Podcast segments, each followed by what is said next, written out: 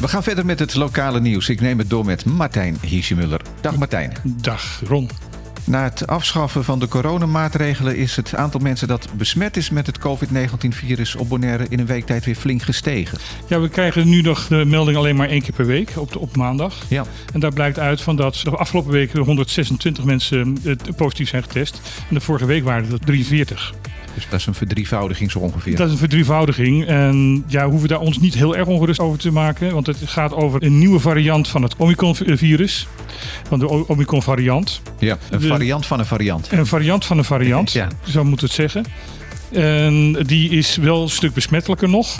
Maar eh, net zo mild wat dat betreft in de, in de verschijnselen. Zeker als je gevaccineerd bent dan eh, Omicron zelf. Oké, maar we houden de vinger aan de pols. Ja. Niet alleen het aantal besmettingen is toegenomen, ook het toerisme in Caribisch Nederland eh, liet een flinke stijging zien. Dat klopt. En dat is eh, maar eh, gelukkig ook. Want ja, 80% van onze economie draait op toerisme. Dus als dat aantrekt, dan, dan trekt ook onze economie Ja, gewoon en weer een, en een aan. eerlijke vergelijking is natuurlijk om de cijfers dan te vergelijken met 2019, het jaar voor de corona. Ja, want eh, 2020 was natuurlijk helemaal rampzalig. Ja. Dat, dat was nog, nog rampzaliger dan 2021. Dus eh, wat, wat er blijkt is van dat in vergelijking dat de derde kwartaal van vorig jaar ongeveer gelijk was met het aantal bezoekers met eh, voor de coronacrisis. Ja. En in het vierde kwartaal was er zelfs eh, 10% meer dan het in vergelijking met 2019. Er zijn wel wat verschuivingen hebben plaatsgevonden. Zo is het is het aantal bezoekers uit Europees Nederland fors gestegen, namelijk van 35% in 2019 naar 55% in 2021. Wauw, meer dan de helft nu. Ja, ja, echt meer dan de helft. Dat is, dat is echt, echt opmerkelijk.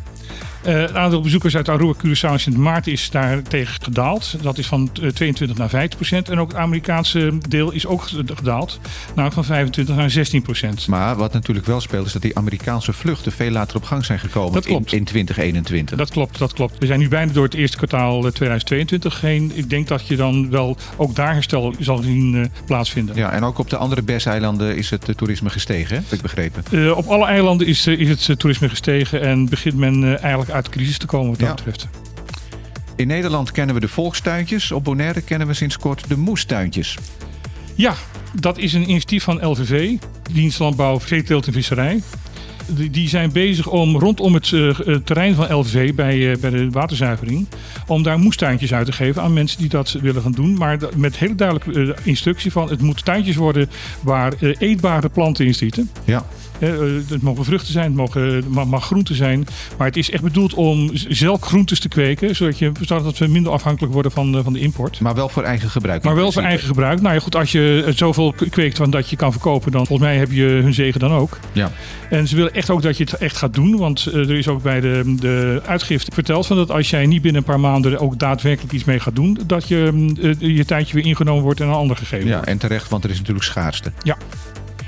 Er komt volgend jaar een einde aan het verbod op het gebruik van drones in Caribisch Nederland. En dan zegt iedereen van ja, maar er wordt toch heel veel gevlogen met drones. Ja, dat is dus allemaal illegaal. Aha, maar ik dacht, ik heb zelf geen drone, dat dat zeg maar softwarematig begrensd was. Als je niet mag, dat het dan ook niet kan. Maar dat kun je dus blijkbaar omzeilen. Dat is eigenlijk pas sinds kort hoor. En, en de wat oudere drones hebben dat absoluut niet. En het, eigenlijk was het hele eiland verboden om, om te vliegen. En waarom is dat verbod destijds ingevoerd? Eh, dat is ingevoerd omdat het deels weer met dat vliegveld zitten, wat ongeveer de helft eh, van de, de, de luchtruim boven het, het eiland in beslag neemt. Ja. Wat wat aanvoer en, en, en eh, afvoer van, van vliegtuigen betreft. En een groot ander deel is natuurreservaat. En daar willen ze eigenlijk ook niet dat er boven gevlogen wordt. Oké, maar daar gaat dus verandering in komen? Er gaat verandering in komen, want de, we- de wet best was op dit moment van dat er alleen maar luchtvaartuigen mochten vliegen over het eiland met een gezagvoerder aan boord. Ja, dat wordt lastig in een drone. Dat wordt inderdaad lastig in, in een drone. Nou, men begrijpt nu langzamerhand ook wel van dat dat niet houdbaar is in de huidige situatie, in de huidige tijd. Dus het is de verwachting dat in 2023 dat dat eh, toch echt wel veranderd gaat worden. Eh, men is bezig met wetgeving Ja, erover. en dan uiteraard eh, niet in de buurt van het vliegveld, kan ik me voorstellen. Je mag alleen bij het vliegveld vliegen als je over alle mogelijke licenties Oh, beschikt en Ja. contact hebt met de verkeerstoren. Ja.